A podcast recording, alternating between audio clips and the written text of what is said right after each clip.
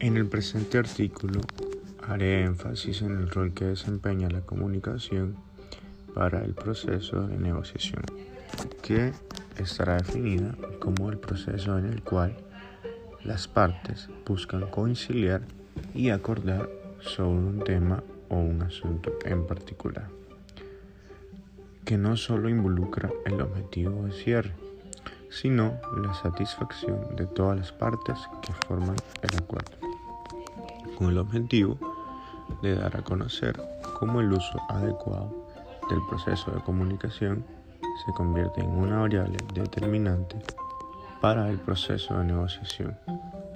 La comunicación es un proceso por el cual los emisores transmiten un mensaje con la finalidad de ser comprendido por el receptor al quien va dirigido. Existen tres elementos principales que intervienen en una comunicación, los cuales son el emisor, el mensaje y el receptor.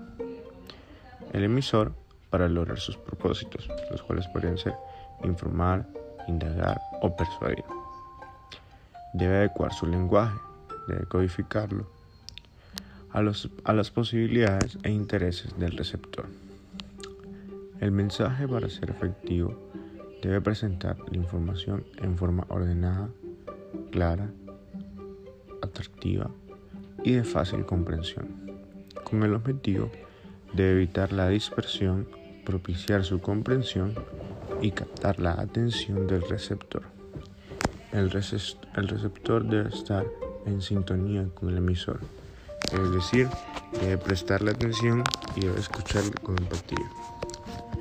Se puede afirmar que sin comunicación no existe negociación, ya que por medio de la comunicación se expresan y se comprenden los objetivos, los intereses y los deseos de las partes negociadoras a los cuales quieren llegar a una negociación, ya que cuando se entiende los diferentes puntos de vista se puede lograr empatía, lo cual lleva a descubrir los intereses reales de la contraparte, empatando los aquellos comunes a ambos con la idea de llegar fácilmente a arreglos eficientes. La negociación es algo continuo en la vida. La mayor parte de los seres humanos es una consecuencia en la vida de la sociedad. Continuamente deseamos cosas que no dependen solo de nuestra voluntad, sino también de las de otros. A menudo esas personas tienen objetivos o intereses diferentes. A veces incluso podrían decirse que contrarios a los nuestros.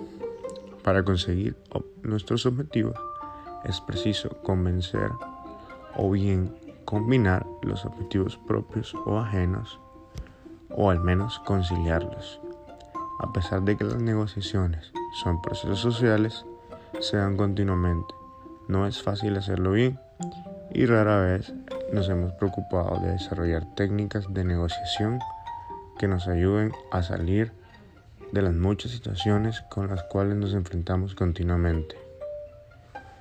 Nuestra capacidad de negociación puede mejorar mucho si aplicamos ciertos criterios y métodos y nos ejercitamos en ciertas habilidades, como lo pueden ser la comunicación, por ejemplo. En conclusión, el proceso de comunicación en una negociación va dirigido exactamente al manejo de conflictos. La manifestación de un deseo se convierte en un proceso de mutuas concesiones gracias a la negociación y a través de esta logran exponerse las posturas y de esta manera se consigue llegar al acuerdo con otras personas.